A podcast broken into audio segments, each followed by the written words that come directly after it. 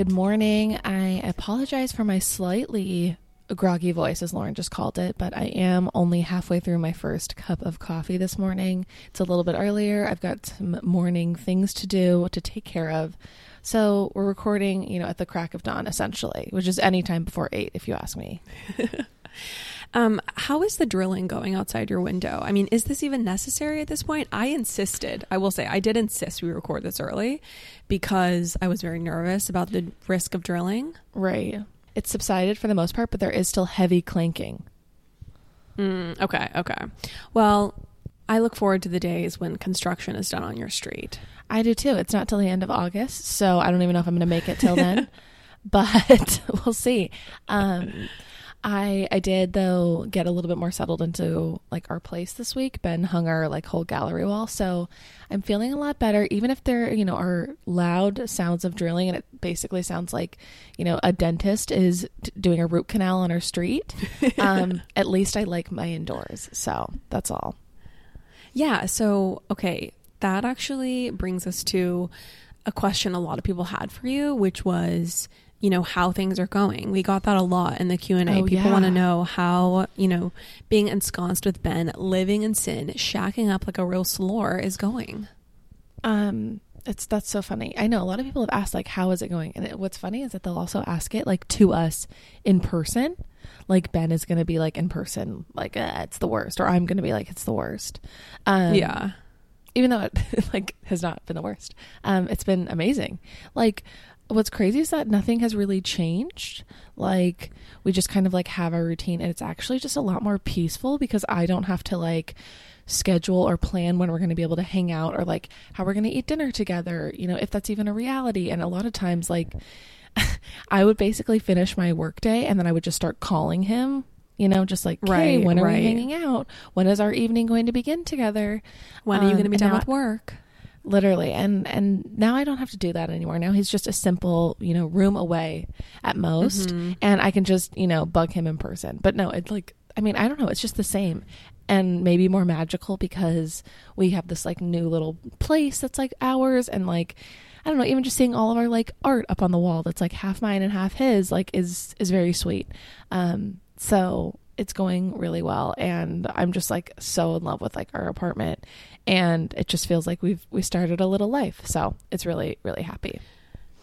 I feel like unless you move in with someone after, like, unless you move in with someone after really rarely spending the night, if you're spending the night virtually 75% of the time, 80% of the time, then all of a sudden moving in, it's less of like this culture shock because you already know Right, if the right. person's messy. You already know their habits. I could not agree more, Lauren. I could not agree more.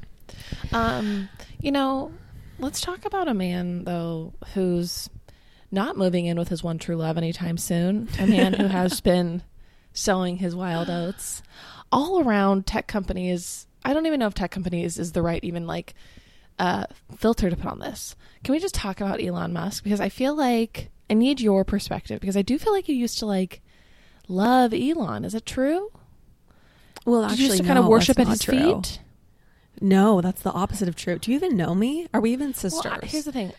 Sometimes I think of Kate Kagan as like an Elon Musk light in the terms of just like tech energy. Okay, coding energy. yeah.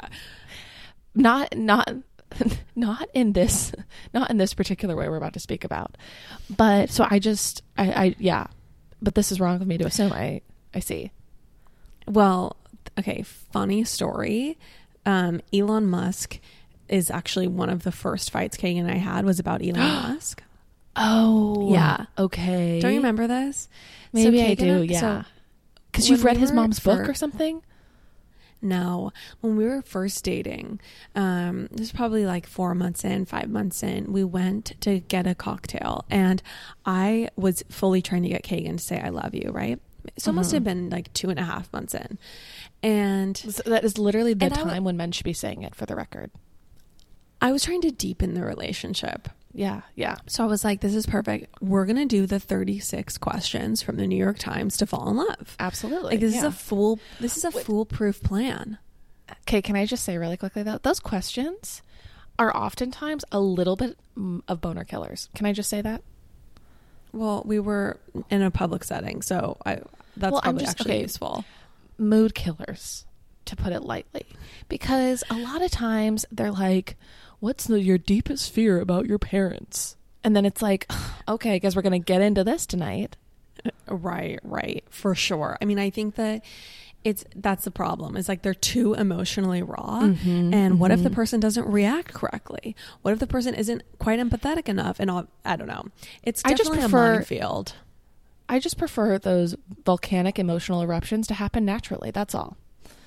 Um, anyways, Well, back to what happened. These, this was an artificially induced volcanic eruption because Kagan and I were sitting at the at the bar in Laguna Beach. I think we went to the ranch in Laguna. Stunning setting, beautiful Right. canyon view, the light just hitting perfectly. And I just pull up on my phone the 36 questions. I think this is the moment he's going to look at me. Mhm. We're going to learn about each other. And he's going to think I love this woman. right. Um, so I don't remember what the question was, but I think it was like, so, who's someone you admire? And he Yeah. said Elon Musk, because Elon Musk is like trying to save the world and the planet. I mean, this was also And- like what four, four years ago, five years ago. Elon Musk, so a different Elon Musk, I would say, yeah, I, I think it was more of like a Tesla focused Elon Musk. not X Um, or just- Yeah, it was pre Grimes. Anyway, Kagan doesn't care about Elon Musk's personal life. Like that's the opposite of his concerns. He just likes that he's doing like important, cool things that are trying Yeah. to help humanity. Um, but for me, I couldn't care less about his professional ventures and only think, I you know, like if you're not successful on the home, you're a failure. Absolutely. I mean, that the home is where it starts. So no success in the workplace can. What is the quote? What's that? When That's like no an success LDS quote. That can rival the, workplace joy, or like can the can supplant or I look it up? make up for failure in the home. Can make up for Right. failure in the home. That's really what the quote right. is. and Um, words we still live by. Wouldn't you say? Uh, yeah, absolutely. And so, Absolutely. as someone who's putting off children to you know build her career first um, and have fun, yeah, totally. My family values are completely intact. This mainly only applies to men. Okay, can we just say that? Yeah, absolutely. It's like women already know this lesson. Women are already, Right. you know, not impregnating five different women. Um, but we'll get to that in a second. So, so yeah. So he said he admired Elon, and I was like, well, I, I actually do not think Elon Musk is a good person. I mean, he like left his first wife. And I read her essay in Vanity Fair, and he totally just had a starter wife and dumped her and had five kids with her and is basically an absentee dad from everything I can see. I mean, these are valid points, though. Well, Kagan said it was like for him, it was like a big moment where he was like, whoa, this chick might be loco. And ding, ding, ding, he was correct. What's funny is that I think I fully repeated that because I did know that. Now I'm remembering. I'm sorry for saying that you were an Elon Musk stan.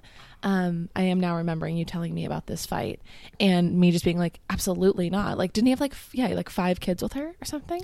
Yeah, I had everyone should read the article. I think it was in Vanity Fair. No, it definitely was by Justine Musk. Um, or I think her last name is maiden name is Wilson. I don't know, whatever. You can Google it. She talks about the whole process of essentially being his starter wife and then him dumping Yeah. her to go like date Hollywood starlets. Right. So it's very juicy, very interesting. Um, definitely, definitely, everyone needs to go read it. Um, but anyway, so yeah, that was a funny story. But let's get to Elon today because Elon today is he is really. Um, I don't know how. What would you even say? He's I- multiplying and replenishing the earth. I don't know if it's like a Jordan Peterson thing where he's just like literally the world is in decline or Joe Rogan. Like there's one of these stupid ass thought leaders that's like, you know, and this is not actually a wrong uh, way of thinking, but you know, the world's population is in decline. Like, you know, we need to be like having more children, but they have taken it upon themselves, i.e., Elon, um, to replenish the earth. I feel like it's every 36 hours we're hearing about another secret child with another tycoon. Well, okay, so let me just walk everyone through Elon Musk's 10 children. So he first He had has 10. six 10 kids. So he first had his six first six children with Justine Wilson. One died of SIDS at 10 months or 10 Oh, weeks, so that's super sad. sad. Um, but then five are still with us um, today. And that's his first six children born. Oh my gosh. Then he has two with Grimes. Okay. Oh my gosh. And then another two with Shivon Zilis, who is is an executive, I believe at SpaceX. Right. Um, The twins are with Siobhan. the twins, yes. I also firmly believe, like I would bet my life on it, that Amber Heard's kid is Elon Is his. Musk's. Yeah. Yeah. Yes. Because they did create embryos together when Mhm. they were dating, and he, there's no spoken, no one understands who the father is. And I Right. personally think, I think that's why Am- Amber Heard is really not like ever going to be that much in trouble. And that's why Elon Musk paid for her attorney, you know, Mhm. donated to charity on her behalf. Um, he absolutely is going to probably be Right. protecting and supporting Amber Heard on some level for Yeah. for a long time. Yeah.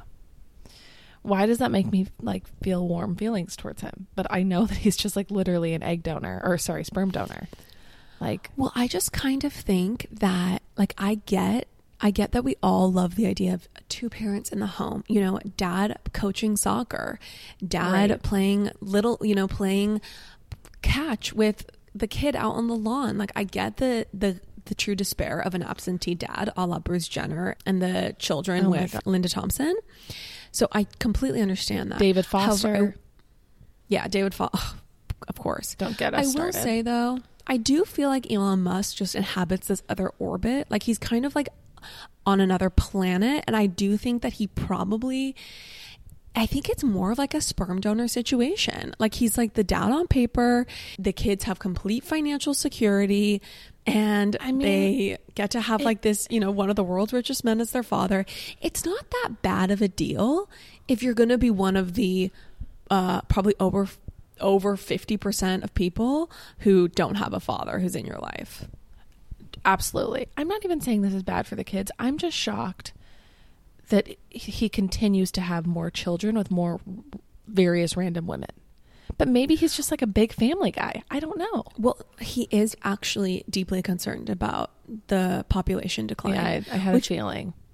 Which is a concern because if the popu- if we don't have replacement level population then humanity will actually cease to Right. exist like that's just how math works everyone Yeah. i actually can't say even a single sentence more about it because it's hard for me to understand but We're just going to end it with that's just how math works.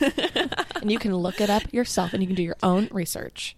Don't ex- don't ask me to explain the math but that is how math works okay i saw the chart that he posted on twitter It was a very compelling equation. yeah, exactly.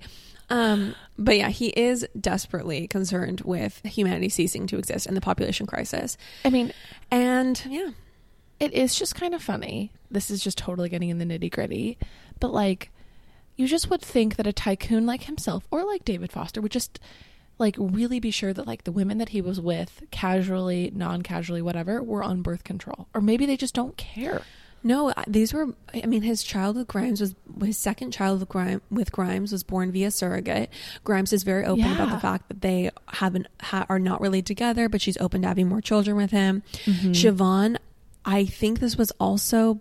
I don't know if it was born via surrogate or not, um, but this is intentional impregnation. I mean, Shivon had twins, so it probably was IVF. Right, right. So even if she carried the children, they probably were, you know, purposefully implanted. Right, I right. do think that who knows, maybe he doesn't even plan to be an absentee dad. Maybe he plans to Right. have all the kids in his life in his life too. And you know what? This is something I have to say. And I'm not just trying to, you know, set up my marriage for success, everyone. I, I you know, I believe Okay, these well- words. But What a disclaimer. but I think that, hey, it's better than all the effing millennial dudes sipping their matcha lattes at 36 and abdicating the responsibility of the hearth and home and becoming fathers, okay? It's better than that. Paltry I mean- excuse that we see on Hinge, you know, card after card. I do. Okay, okay. I, I just want to talk about you using the word abdicating like they're all whatever. King George the Seventh. King George the Seventh. Or the, Um, the eighth, excuse me. Thank you, thank you, Tina. Um, the hearth. What's the what is it? What is even the hearth? What are they abdicating with the hearth? What's that? Is The it like hearth the, is like the, the- area the before mantle. your fireplace? Yeah, exactly. Exactly. it's like it's the it's the fire and warmth of the home. You know, it is life. So keeping they're abdicating the keeping the house warm and the house itself. Correct. The hearth is the hearth is a representation for the fire that burns in the creation of energy when you have children and bring them into the world, Chandler. wow. Um, that was, that was a beautiful little definition. And the um, no, in the I same agree. way I- that you kindle a fire, you also, you know, tend to the growing spirits of the your young. young. Yeah. wow. And a lot of Um, someone went on a safari. A lot of these dudes with their ankle pants sipping their matcha Oh my gosh. lattes, their seven dollar matcha lattes, and just like you know going on their phones, just living I these do- shallow okay. lives. hmm I, I Yeah. think that I think there are definitely men who want to have families. I don't think that it is all you know the 36 year old incel vibes matcha latte guys. I do think there are a decent amount of guys who do want to have families. I do think it is a a older population. Like I don't think it's like you know they assume to be fathers by the age of 35. It's more like maybe I'll start thinking about that when I'm 35. Uh, no, I, I agree with you. There's definitely there's definitely great men out there. Um, I'm 100 percent with you on that, Chandler. I just think I mean, there are some that not- are are not from my dating history. absolutely. Yes, absolutely. Um, but like, have you ever had a matcha latte? They're pretty delicious.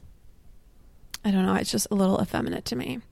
Um, but I don't want to get in the. I don't want to get in trouble. You know, Yeah, that, Um, let's, as- let's edit that out. as the PC police. I'm pretty sure you don't want me to elaborate on that. Yeah, Do you know about Let's cut it there. Do you know about Errol Musk, Chandler? Is that a son or is that a daughter? Oh, I'm Oh, so mother, so- mother, mother do- Musk. no. right? no. Oh my gosh, Who is Errol that? Musk is Elon Musk's father. Do you know about him? No. Oh wait, wait, wait, wait. Okay. I did see a headline. Didn't he like marry his his stepdaughter or something? The 76 year old welcomed a second child with his stepdaughter, Jana. I don't know, Bizet. It's hard to explain.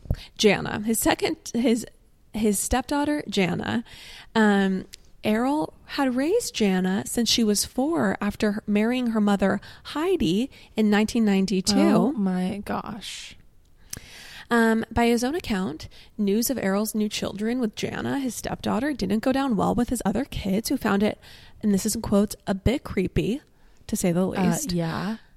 as Jana was like a sister to them. I mean, literally a sister to them. I mean, since she was four, Yeah. it's it's giving Woody Allen. It's disgusting. It's Oh, a 100%. Okay, Errol Musk said that the child was the result of a one off mistake, saying it happened one evening when Jana's boyfriend threw her out of the house and she slept over at my house. You have to understand, I've been single for 20 years and I'm just a man who makes mistakes. that that's his own account. Oh, yeah, that's a direct quote. Holy shit. I know. It's Okay, so that is. I'm sorry. I just this this doesn't make me look fondly upon Elon Musk. The Okay, sins of the father this. rest on the children, or whatever. yeah, honestly, This is a podcast felt very religious.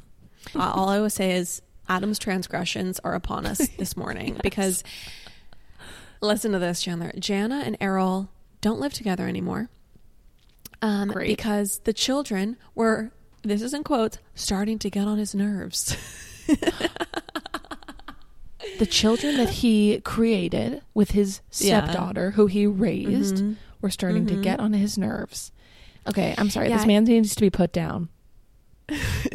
Honestly, um, he does say he does miss them when they're gone. Okay, do you want to know e- some of Elon's Wait. words on Errol? Yeah. Although, did you have a hot take? Can I just say, this just all tracks with a man named Errol. Does it not? Anytime I've seen an Errol, yeah, he has been a decrepit, creepy, seventy Incestuous plus man, hundred yeah. percent, hundred percent, yeah. Um, okay, Elon said that his father has a very high IQ and is brilliant at engineering, but went on to brand him as quote terrible and quote evil. Elon, this is a direct quote. He said, He was such a terrible human being. My dad will have a carefully thought out plan of evil and he will carry out that plan of evil. You have, this is continued, a direct quote from Elon in a Rolling Stone interview. He said, You have no idea about how bad almost every crime that you can possibly think of, that you can possibly think of, he has done. Almost every evil you can possibly think of, he has done. It's so terrible, you can't believe it. I okay. Why Like, who is gives a shit not- about buying Twitter? Uh, literally? Like, why Um, aren't we just talking about this full time? Errol, no, literally, where is our stunning HBO documentary about this? Our perfectly cast and scripted documentary. Like, where is the ten part series? I want to know. About him. Are we gonna have to do one? I want to know about him not only committing every evil, but hatching a plan and then carrying out that plan of evil. Like that's such an interesting thing to say. Like he will have a plan of evil and he will carry out the plan of evil. Okay, can we just say that? Well, Can we just? Can you just imagine, literally saying this to Rolling Stone about your own flesh and blood? I mean, it's it's very much DGA, DGAF energy, which I adore. Um, not Right. you know worrying about what your parents think. Clearly, Elon is off Errol's T-Mobile plan, um, so he is no longer counting on that sixty dollars a month. Doesn't give a shit, Dude, Um, that is what real financial freedom looks like. yeah, seriously, honestly. That I- it- mean- that that's it's definitely like a new level. I mean, they don't speak. Like he hates his father. Yeah. All I have to say is that it's ripe for a scripted series. And if I don't see one in the next six months, I'm going to have no choice but to, you know, get the rights myself. I don't know about a I don't know about like a sitcom. I would like a docu series. Okay. I said, I said scripted series. Yeah. Not like two and a half men. Okay, But like, yes, I want, I want like a Ronan v. Farrow or whatever, or like whatever Yeah, the exactly. documentary was. That's what I want. I want you people, wanted, like- I want, no, I want characters from their childhood. I don't know where they were raised, yeah, but I want, exactly. you know, I want a docu series. I want people to come forward. I want there to be soft lighting, um, and I want you know I want to hear the truth. I want drone shots of the family home growing up Mhm. with menacing music. I don't want like stories of hatching plans of evil and then slipping on spaghetti. That's not the No. um, television program I'm after. There better be some juice. Um, yeah, exactly. Okay, Chandler. Everyone wants to know our thoughts on J Lo and Ben Affleck's marriage, on their Paris honeymoon. okay, let's get into it. Let's just get into it. So a- apparently these two were married uh, a couple Mhm. weeks ago. J Lo's name has Yeah. been changed to Jennifer Affleck, um, but she will always Yes. be J Lo. I know that what I'm about to say has the risk of potentially alienating some of the people closest to me. Okay, I'm willing to take that risk. I do not care about J Lo and Ben Affleck. They have completely lost me. The PR narrative that is their entire relationship. I mean, whatever degree of real it is, has been totally like watered down by just how manufactured it feels to me as a public person, as a as a public viewer, I guess. Um, so yeah, that's my opinion on it. You know, I honestly, for some reason, I'm not compelled and not interested in them either, but I do have a few thoughts. The first Okay. is that Ben Affleck looks completely miserable on this honeymoon. Um, he does not seem in love. He seems like he's tolerating this situation. Mm-hmm. He is falling asleep on a gondola on the Seine. He is crying at dinner, and then he Which- like every time he's walking down the street, he looks like he has the same expression on his face on that very popular meme where he's like staring at the ocean and awash with stress. So I don't know that this is like this would be very embarrassing for me if and unfortunately, you know, we're I'm not famous at all and no paparazzi will be following me on my uh on my honeymoon, but if Kagan had the same demeanor, I would be I would be mortified. So you don't think that those tears in Paris are tears of you know a of a heartfelt ode of love or declaration of love? I don't think I don't think Ben Affleck sheds emotional tears of romance. No. and, and the honestly, dude is on Tinder going for thoughts. Like this guy is. This marriage will be done in two, less than two years. I promise all of you. I just, yeah, I feel like I can't come back from the photo of them on the yacht with a framed photo of them in the background. It just all feels a little bit too manufactured. Well, I was talking to Chrissy about this yesterday, and I just think that a lot of times for celebrities, getting married is just something to do. It's like, it's like an, it's Sure. having a peak experience. It's, you know, it's a, it's a psychological moment, you know, but there's like zero reason for these people to actually put in the hard yards of a relationship and a marriage, like sticking it out. Like these people will just divorce the second there's any sort of blood in the water. So one of my favorite like pop culture writers talks about how J Lo is just like so over the top and she can't not be over the top. Like she's always Yeah. got to have a hat with every single outfit, like one of those people. Um, we can get into more of th- that personal vendetta I have later. Um, but and I guess like this just sort of tracks. Like I just feel like the Ben Affleck thing is just clearly, you know, an over the top play for, you know, J Lo fans who are you know have so much nostalgia for their early relationship for the, for the early motorcycle pics, um, and yeah, I just I just don't know if I'm buying that this is like real love for her. No. I mean, I think it's real love for her. I think she looks really happy. I think that she loves having an A-lister, age appropriate, Yes. obsessed with her. I mean, who wouldn't? But I just, I don't know I if mean- it's internalized misogyny. I don't know what it is. Could be that. But it, I think it's probably just Ben's completely despondent demeanor in all these photos. But Ben Affleck does not seem happy. Um, also, Oh. I want to say I might know the reason. Okay. Okay. Okay. Um, have you seen her honeymoon looks? I mean, what is happening, J Lo? I'm sorry, you cannot wear Reformation dresses. She needs to pick a lane. She clearly does not have No, three this is- style she words, and it's really, really Oh my gosh. showing. She's Right, wearing right. prairie Reformation dresses, or like very bold, modern, um, Mm-hmm. n- a what's that? What's that style? Like the a not a frame. That's a house. Um, Asymmetrical. No, A-line? Skirt, like A line, yeah. She's wearing these like bold red, cerulean blue A line dresses. They're like a Diane von Furstenberg ripoff. And then she's wearing this a bunch of heinous wedges that look like they're from Payless Dress for Less. she and can't I help just- herself. The wedge shoe in 2022 is a cry for help. I'm sorry, but who wears a wedge or a heel with a platform on it? That went distinctly out of style I mean- in 2006. Okay, everyone? I mean, She I- needs. Uh, she, she needs to mark her calendar because on August 8th, Courtney Crow's Dillard's line drops. Okay, and she needs some help. I don't know what place we're in in humanity, but J Lo is wearing wedges and platform heels in Paris on her Well- honeymoon. it just for me is such a bad fashion moment.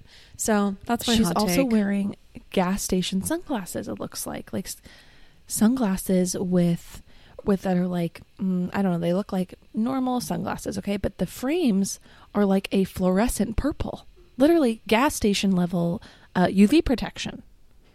No, it's all so bad, Chandler. It's so bad. Um, but speaking of style and the three words, people wanted to know. They wanted us to reiterate what the three words means. So I do forget which TikToker is famous for this, or it's like the big proponent of it. Amber Filler posted about her, and now I've completely forgotten her name. But anyway, the entire point of the three words when it comes to style is that there's two principles. One is that people with great style are consistent.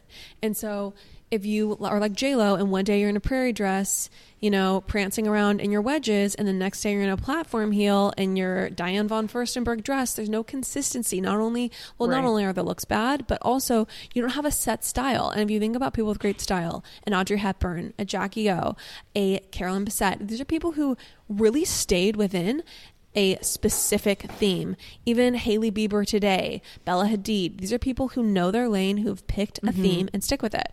So they're famous for one thing. And it's actually been very instructive for me personally because you know, I felt like my style has been all over the place and I just decided I, I need have- to pick a vision. I wasn't gonna say anything, but yeah, it's been a smorgasbord. Yeah, exactly. And so it's so helpful because all of a sudden, so you pick your three words, and then if a purchase doesn't fit your three words, you can just say, oh, this isn't my style. Example, the Dôen warehouse sale. I didn't buy. I I looked through it. I added things to cart, and then I was like, you know what? Honestly, this is all has elements of prairie in it, and I'm that's not my style. I'm not Mhm, into that mhm. anymore. I'm over it, and I'm not buying any of this. And Right. it's actually quite freeing and helps Yeah. you edit your purchases as a consumer. So Um, I totally agree. I actually went through the Dôen Warehouse sale and did think, okay, what are my three words? It's been a journey to f- discover my three words, um, and I only found one thing that really suited me, style wise. okay, Um, which was not, which was still a prairie like pattern, but it was a shorter dress versus a longer dress because I just don't think that I'm, I'm, yeah. Anyways, what are your three words, Chandler? So, like I said, it's been a journey, but I think my three words are classic, romantic, Mm. and bold. Ooh, okay, that's cool. I like that. Thank you. Thank you. Um, Do you think it's a little all over the place though? Um, no, I mean, one of them, I'm like, no. One of them, like, one of the alts was like something like sporty or like ath- something that like is a nod to athleisure because I definitely wear a lot of athleisure. Um, Mm. but I just wasn't like, I don't know. I don't, I, I couldn't really figure out. I didn't really feel like sporty was like, what was going to be up there in the top three. So I'm, I'm welcoming submissions, but anyways, what about you? My three words, and it's a little cringy to say this, but my three words are minimal, modern, and sexy. So, um, you know what? I'm still the bloom of youth is not off the rose quite Okay. yet, and so I'm still enjoying, you know, leading with hotness. when you stepped out for our, you know, Mexican restaurant dinner in chinos and a cutout top and heels, when all of us were in basically athleisure, you really did show up for minimal, modern, and sexy. So I appreciate the work that you're doing. I was in beautiful fitted camel slacks. I had a stunning top on that was like this very interesting modern silhouette. Very Um, sexy for a family dinner, might I add. very i wouldn't say necessarily sexy i would just say revealing um and Maybe that could be your word. Minimal, modern, revealing. oh my gosh um and then my you know i had sleek barely there ankle strap heels on very a very understated silhouette to the heel I yeah, Chandler, I think that was a great look and I'm sorry that all of you are not on my level. No, we all looked like we looked like your frumpy, like middle America cousins who were in town, who you were like buying dinner for. um we it definitely definitely was hilarious and you guys were dressed appropriately for el cholo which even though it's in newport beach is very much a very casual old mexican restaurant so Right, right. But I appreciate you staying on theme. And you know what? You've always dressed nicer than needed. You know, and I think that's You- a sweet thing about you. you have a distinct habit and i think it's very charming of being just like never quite dressed appropriately for the environment or the setting always looking a I mean- little out of place thank you chandler There's there's only one person in this recording right now who used to wear pearls and heels to middle school. That's true. Yes, it's true. I mean, what honestly, I was the original fashion influencer of our family. At some point, I will were. get the. Mhm. I was. I started a fashion blog. I could literally be bankrolling all of our lives if I had kept Right, up right. that girl with the freckles. My original fashion blog from 2012. I mean, it's still a great name. I'm sure someone some other freckled lady has taken it, but I'm sure you're better than her. So Um, well, we digress. Anyway, no one cares about uh, my failed fashion blogs. Okay, so another thing we wanted to chat about this week was the bear. You are loving this Yes. show. Well, I just started it. And really, Okay. yes, I, I just started it. It is like in a different vein than Love Island, which is what I've basically been consuming exclusively for the past two months. Um, So definitely a very different, definitely a departure from that. Um, but it really did remind me, it's a show about, so let me just say, it's a show about a restaurant and restaurant culture, you could say, or just like the, you know, what it's like to work in a restaurant and not just like a chain restaurant like not what it's like to work at at jimmy john's but like what it's like to work at you know a small privately owned or family owned like you know uh, i don't even know how you would describe it like i don't want to say farm to table because i don't know that that's exactly what it is but like you know it's just it's what it's like to work at a, maybe a high end restaurant Um, right, right. And it gave me a lot of nostalgia for our old days at communal. Mhm. Charlie and I worked for, you know, we do have people who are from all over the world. So listening to this podcast, which will shock many of our Oh. listeners, but I had one, one of the Q and A's was like, am I your only listener from Germany? And when I look at the stats, there are people from all over. So we need to, um, we need to explain for people. Communal was the like the nicest restaurant in the town Provo that we lived in and, and went to college in.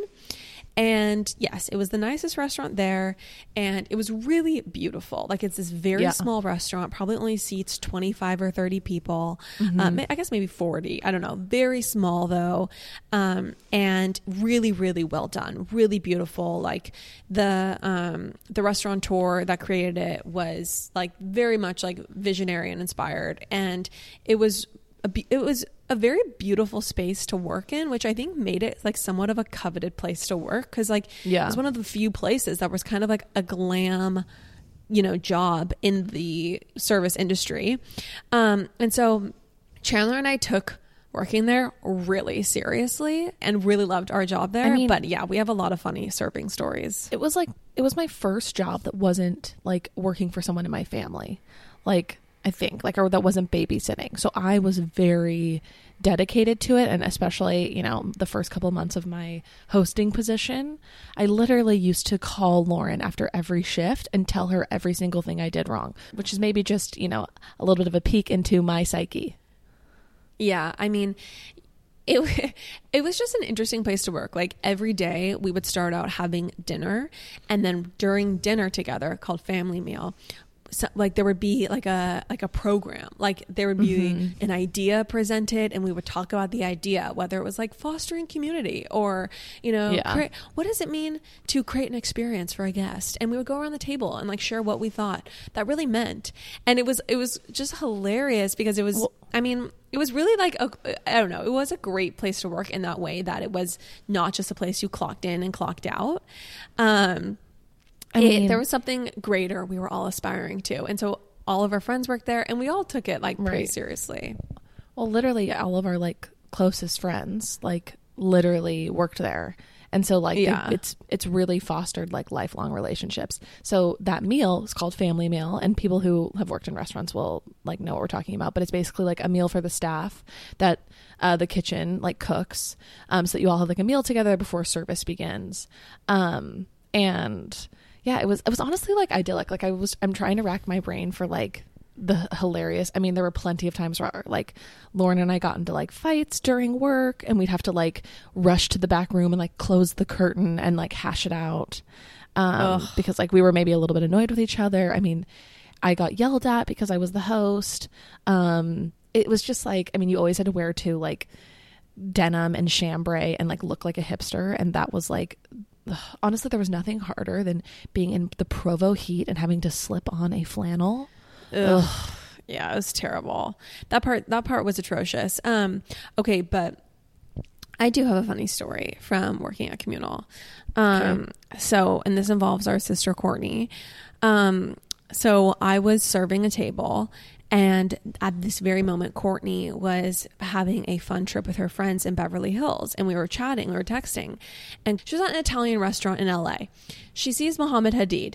Um, Mohammed Hadid, I think he's having, I don't know if he was having lunch with David Foster, but he was there No, having lunch. like- he definitely, he definitely, you know, makes it known that he's like eyeing Courtney and Angie and Megan, um, who were all there on a girls' trip.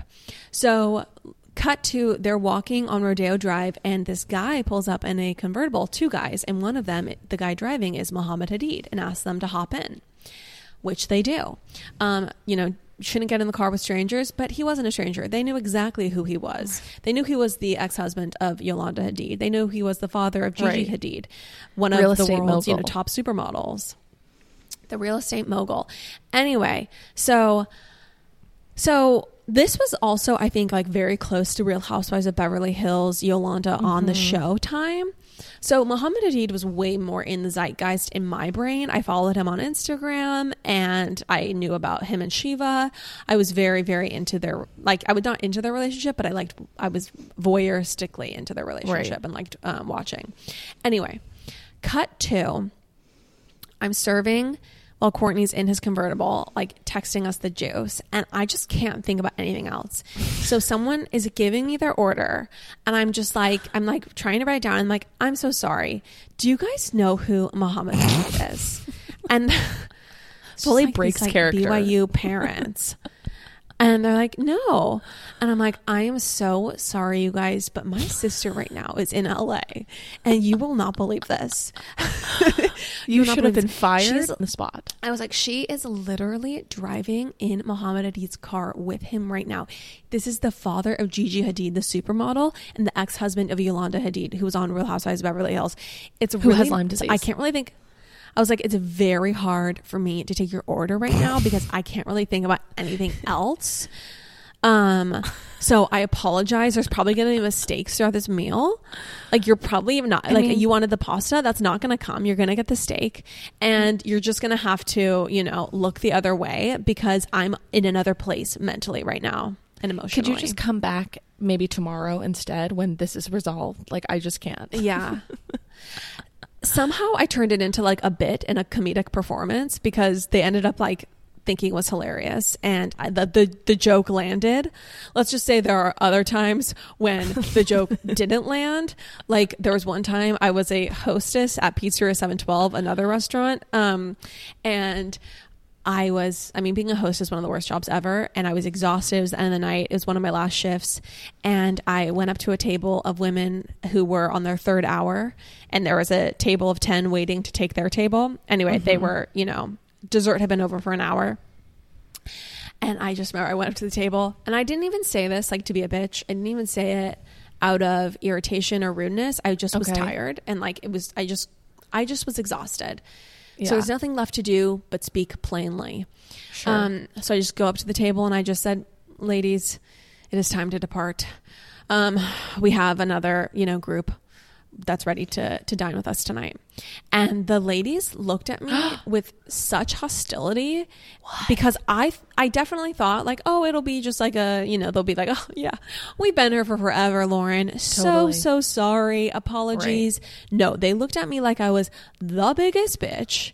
So, um, those it's, are it's funny now because know.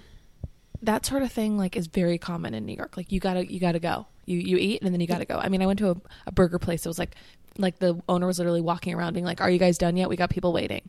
Like that's so yeah. Asking people to leave the hardest part of the It's- job, hands down. It's so hard. And these were very much like entitled, you know, women who had no empathy. Oh, this was another thing I loved working. This is a story that's just coming back to me now. Um, a little Celine Dion moment. But I remember there was this group of women at communal. They came in and we had a private dining room that sat 10 people or 8 people. And sometimes people like trying to have a party on the cheap would make a reservation there and then like close the curtains and put up decorations. and it was a little cringy. And I just remember this group of women came in for dinner. They had a reservation for eight. They proceeded to order four desserts and nothing else and throw a party in the private dining room um, with confetti, Literally- with dec- decorations. Just renting the space. Yeah, just like paying, I don't know, $35 of- to yeah, right. To take up one of the biggest parts of the restaurant for a full three hours. Um, lots of egregious behavior was witnessed. I remember, okay, one funny story that I thing that I did uh, was one time I was serving lunch and I didn't take lunch service very seriously. And the guy ordered steak and fries and he asked if there was any sort of sauce to go with the steak. And I said, Yeah, we have a Worcestershire sauce, which I still can't pronounce for the record. and and I still don't really know what it is. Yeah. And he said, "Oh, what kind of sauce is that?" And I really had no idea. So I just was like, "Oh, it's a uh, it's a it's a, uh standard steak sauce with a traditional preparation. he was like, "Oh, okay. Like, what's in it?" And I was just like, "I'll have to go ask the chef." anyway, I got a bad tip on that one. Um, Uh, do you have any tales for Do- us, Chandler? did we tell the story about Bethany? Do we tell were that you there? story? You were there that night, weren't you? that was I took the call, or did you take the call? okay. I feel like we Let's- should tell this Bethenny Frankel story, but we should have Andrew or Gibson on the line. Yeah. A royal historian or our brainy expert on the line Okay. when we tell it because it's just too funny and we need we need them to also be part of that retelling. Right, right, right. Okay, so um, we did have some additional questions people had from the anonymous Q and A that were frankly not that juicy, and so we figured we'd answer them on the regular episode. But speaking of the juice, brief plug: Chandler and I did answer frankly inappropriate and completely TMI questions on the on the Patreon episode, the anonymous Q and A Patreon episode. So if you want to listen to that and help us get to our goal of a thousand patrons by 2023, tap the link in our show notes and yeah, uh, listen to us being real slores for that 7.99 a month. Um, okay, but back to the questions that were fit for public consumption.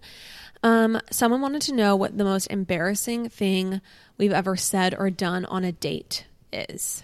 Ooh. Um, Okay. There are two things. One time I had, I think I've told this story before, but I'll just go ahead and reiterate it. Um, I had what I think now was E. coli poisoning. Um, and I um, wasn't, my stomach was not feeling well. This was, you know, after we'd had dinner, after we were just like watching a movie. Um, wink, wink, nod, nod. And I just was like not well, so I excused myself to go to the little girl's room, and wherein I proceeded to have it come from both ends. And I'll stop it right there. oh, But this was at my was this new. with on Ben Ben's date? Was that the wasn't? Did you throw up on Ben's first date? I Oh, did. That wasn't even the most embarrassing. Yeah, that was actually that's actually kind of a tender, tender story. Now that was like my second date with Ben. I did throw up, but People are gonna think you're Uh, a real drunkard after these. okay, neither admissions. neither that was not from drinking. This was literally I think I got food poisoning because it was like it was the first and last Ugh. time I hope to God this ever happens, but it was like it came out both ends at the same time. Involuntarily. terrible, terrible. Yeah. What about you? Now that I've shared that um, lovely how- experience. How did you leave? How did you like? What did you? Did you say I'm like so ill after you were done It was like a 45 minute trip to the restroom. Um, and then I drove myself home and threw up on the way home, like literally to pull over and throw up. Oh my gosh. Yeah. Horrific. So I'm still working through Well- that trauma. Um, I so my story is not from a date, so I'm kind of cheating here, but I do think it is the most embarrassing and cringiest thing that I've ever done, putting my foot in my mouth. But um, there was one time where I my at my last company at the company I worked for, the CEO did this like Tuesday lunch thing where he had lunch with people who, you know, the the commoners who worked at the the organization. Um, so he would, would have lunch with employees every Tuesday, and he would pick it, you know, he would pick two employees, or I don't know how they would get pick, picked, but anyway. Anyone for the company could be invited to a lunch with the CEO and one other employee. So it's pretty Okay. intimate lunch, right? Sounds like my worst Um, nightmare, to be honest. our CEO was honestly a very nice person, but I wouldn't say he has like an intense personality, not an extreme extrovert, more of like a serious minded, more of an introvert. Kind of, I would say, even maybe quiet. So Yeah, we're just more, he's low key. He was low key. And the other person who I got paired with for this lunch was basically a mute. Okay. They had Okay, nothing to say. One of the most quiet people of all time so it was just up to me you know here i was atlas okay with the world on my shoulders having to carry this conversation the entire lunch and it was just exhausting and i just remember Okay. like i'm i'm i'm freaking being a clown telling one story after another Right, keeping right. the conversation going keeping the energy up Right. and it was frankly tiring. Um, at one point, I hear myself say, "Oh, you know," and that was it was just funny. It was 24 at the time, and that was around the age that you know, being 24 is so interesting. And just, I'm with like 50 plus CEO of the company I worked for. Oh my gosh. And I'm telling the story, and I'm like, you know, being 24 is just so interesting because I remember there was like this one time when I was 24 and I was like working at a restaurant, and I was telling my friends, like, you know, I think like I, I just realized that like I'm never gonna be a starlet. Like I'll never be on the cover of Teen Vogue.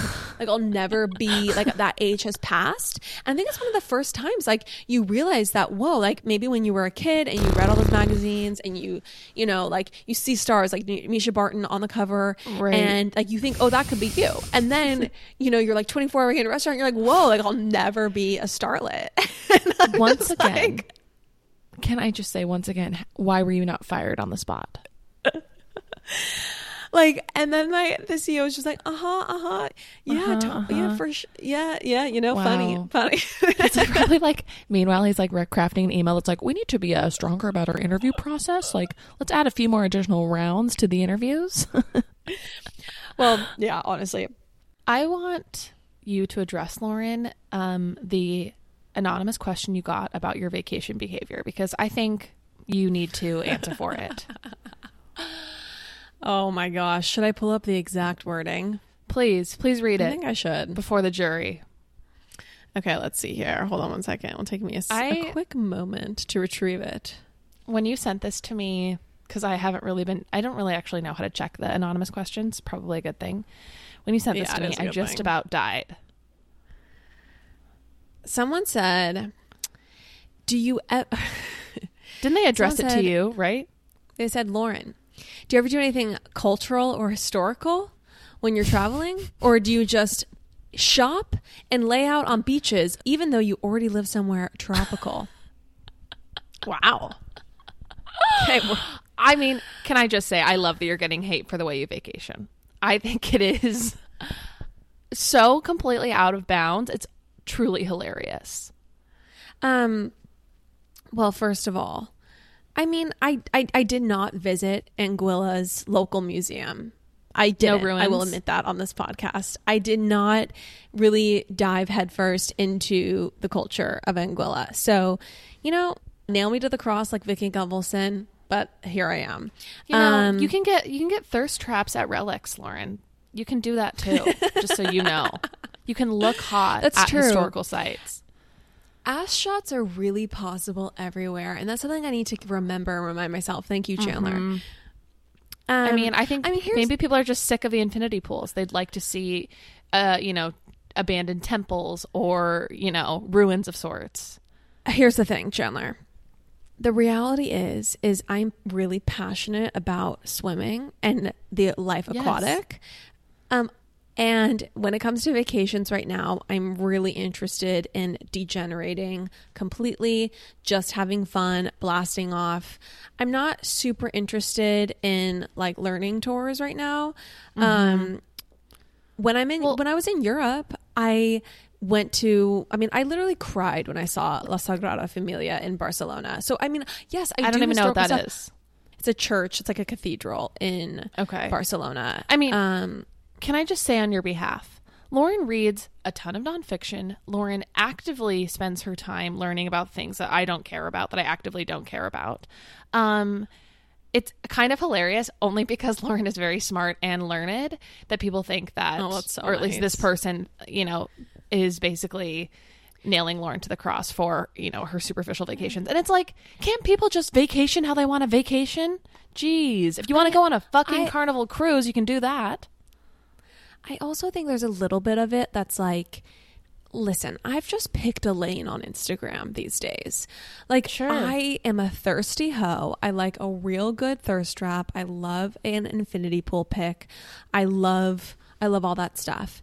Do you really want that paired also with poetry, museum information, Totally. Yes. history, Yes. histories of wherever I am, like Guys. Cultural moments of importance. I feel like that is what would be nauseating. it's like trying to be like, not only am I here in a bikini, but I'm smart too. Like Mm-hmm. Honestly, no, no one wants that. Listen, listeners, be careful what you wish for. We do not want this side of Lauren. we are not here for it. We're not interested. We are going to be subjected to a lot of poetry, a lot of musings, and honestly, you will regret it. So, You no. will- you will deeply, deeply regret shaming me for being such a shallow As hoe on Instagram.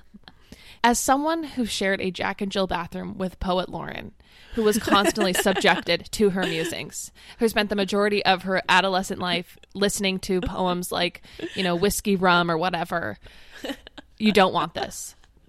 Trust you me, you do not want this. Okay, first of all, I did not have um I did not have Johnny Depp taste in poetry. Um, I only shared with you like scholarly, published, good academic work. Um, Can, can we just talk a little bit about the idea that you thought your, at the time, probably 10 or 11 year old sister would have like, you know, honestly, like good feedback on your poems.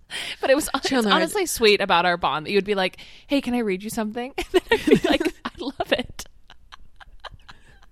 like, I mean, I was honestly like, the things that moved me at the time were like Death Cab for Cutie songs. And I, yeah, I ate it up.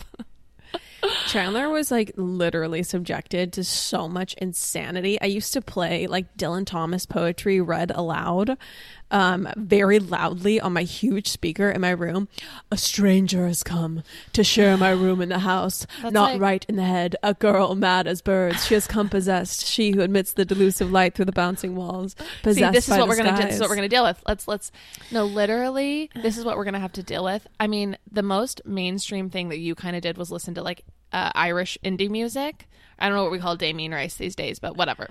And that's what I had to get into in order to like enjoy being in your car. um, one of my favorite moments was when I was babysitting Chandler, Nick, and McCall when my parents were out of town when I was probably 20 and or 19 and it, an Irish folk band or like an Irish like troupe came into to Yes. the local town. Literally to the local library, not even a concert. I brought them to see Beoga. Chandler, do you remember?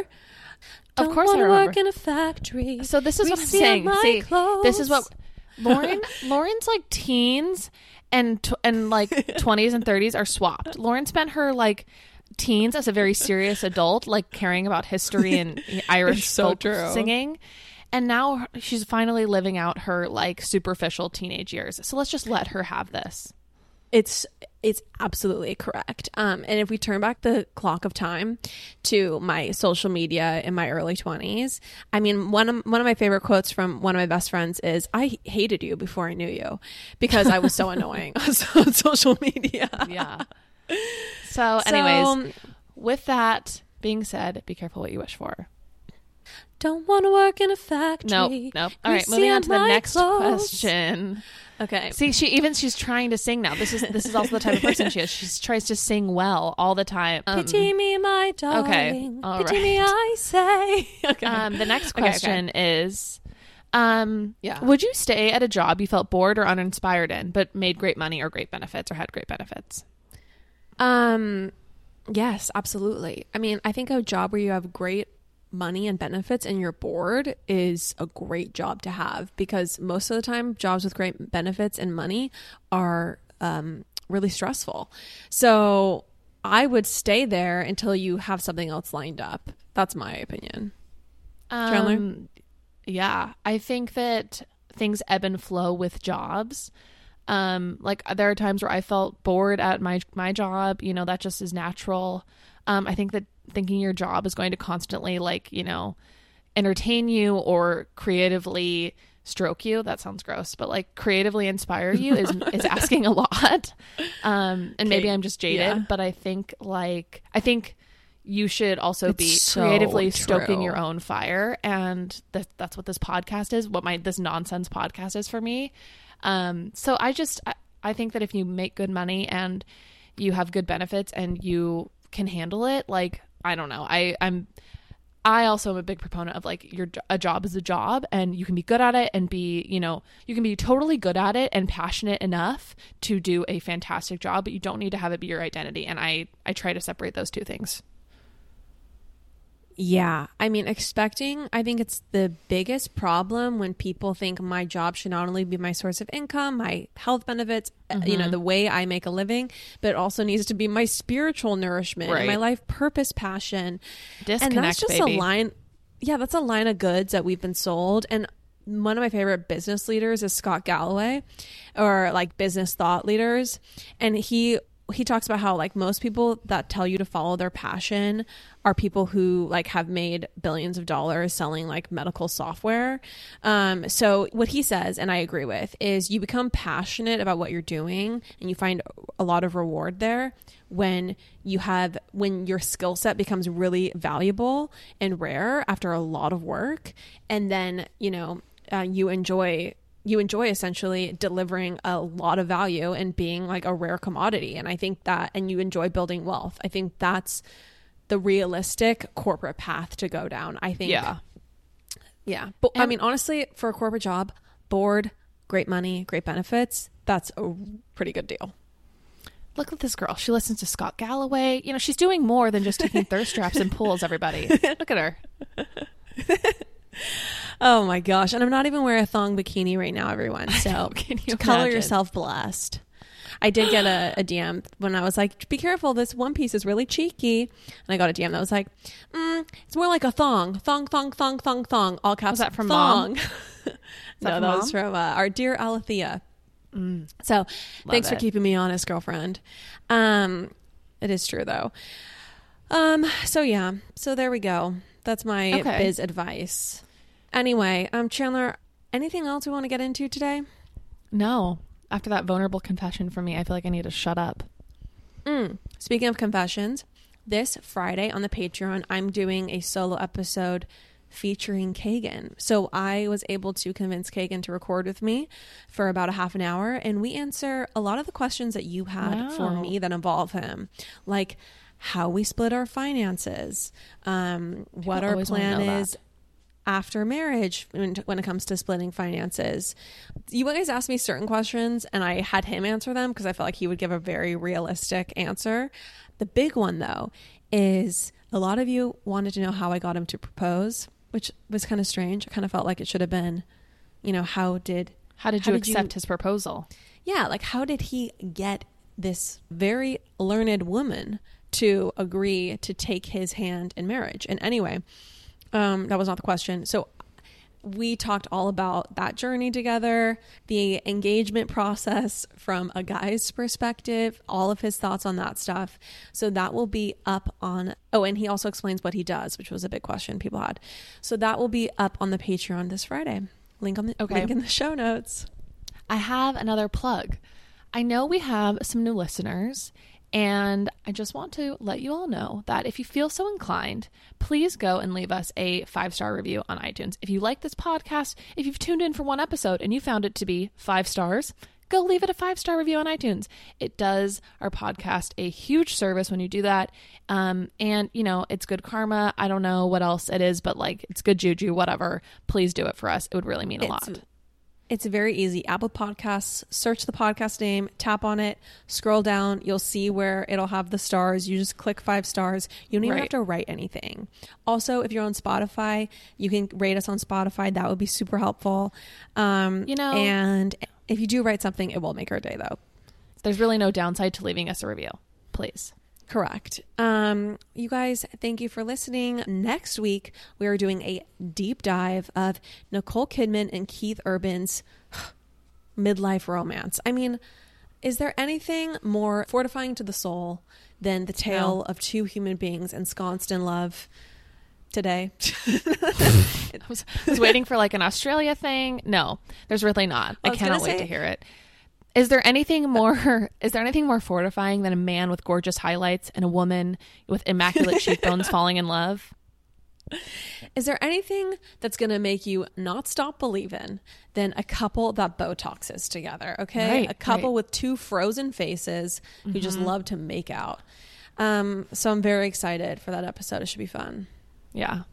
Okay. Love you guys. All right. Love you guys. Bye. Bye.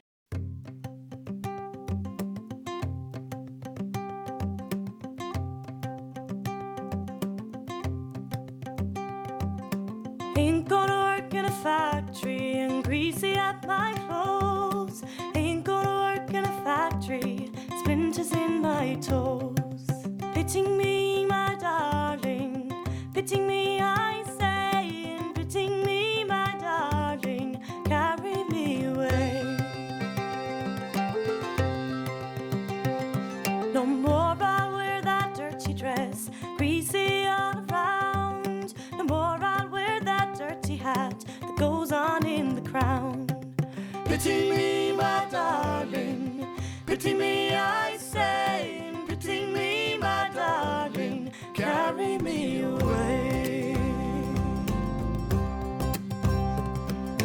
more I'll hang my bobbins up, the more I'll take them down. The more I'll hang my bobbins up, I'm leaving this old town. Pity me, my darling, pity me.